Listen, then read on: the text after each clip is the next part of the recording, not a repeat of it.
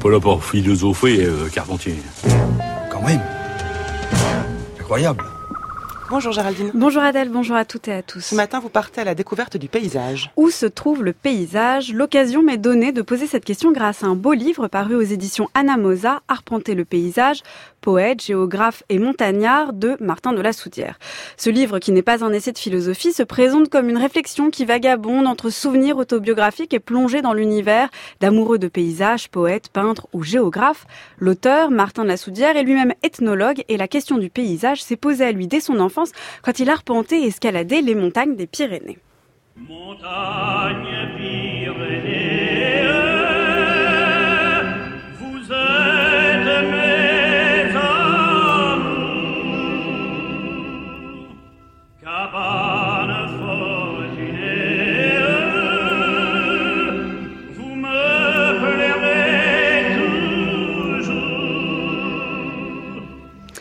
Se trouve le paysage Eh bien, très simplement sous nos yeux.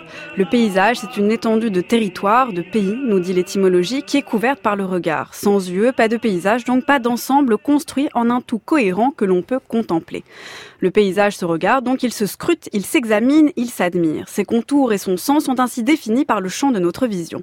Et pourtant, quelque chose échappe toujours profondément à nos yeux quand on est face à un paysage. Quelque chose déborde, d'une part parce qu'on sait que le paysage ne se finit jamais là où nos yeux s'arrêtent, et parce que d'autre part, il provoque toujours en nous autre chose que sa propre vue. D'une certaine manière, ce livre part de ce paradoxe. Le paysage et sa contemplation peuvent être une activité familière, mais elle reste toujours une activité étrange, étrangère. Si on regarde un pays, peut-on totalement le voir? Peut-on y circuler, l'arpenter, l'achever? Peut-on se l'approprier? Entre le regard et le paysage, qui construit qui au final? L'homme est quelqu'un qui vit dans un milieu matériel aussi. Enfin, non seulement il respire, bien entendu, mais il est tributaire de la terre sur laquelle il vit. Et à mon avis, j'ai le sentiment, c'est pas un avis, c'est un sentiment que j'ai très fort, qu'il vit dans un contact continuel, une espèce de, symbiose, si vous voulez, avec, avec la nature, avec l'air, avec le climat, le temps qu'il fait, avec la terre sur laquelle il se déplace ou qu'il habite. Parmi les grands noms qui ont travaillé, écrit et se sont inspirés du paysage, il y a l'écrivain Julien Gracq. Dans son livre, Martin de la Soudière lui consacre un chapitre. En philosophie, on trouve des textes de Kant dans la critique de la faculté de juger ou des textes de la tradition chinoise que François Julien travaille dans son livre Vivre de paysage. Il y a également la philosophie du paysage de Georges Simmel. En art, il y a également le land art, le land art qui consiste à intervenir dans de grands espaces extérieurs à l'échelle de la nature. Mais dans tous les cas, littérature, peinture, installation ou pensée, il y a cette idée se confronter au dehors. L'enjeu dans ce livre est le même et il n'est pas pourtant de penser le dehors, de l'abstraire pour lui-même, il n'est pas non plus de le ramener à des descriptions exactes, écologiques ou naturalistes. Non, l'enjeu est de voir ce que le dehors, le paysage, nous fait à nous, à l'intérieur, ce qu'il produit sur nous et de nous. En ces heures où le paysage est une auréole de vie, et où rêver n'est que se rêver soi-même, j'ai élevé, mon amour, dans le silence de mon intranquillité, ce livre étrange, où s'ouvrent tout au bout d'une allée d'arbres les portes d'une maison abandonnée.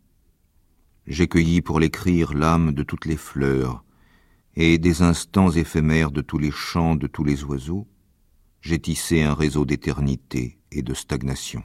Contrées, confins, pics, cols, plateaux, collines, étangs, landes, gâtines, bocages ou molasses, les mots exotiques de la géographie n'en désignent pas moins les territoires les plus proches, les plus connus, ceux que l'on côtoie ou habite depuis l'enfance, la ville que l'on parcourt tous les jours, les terres que l'on a arpentées petit.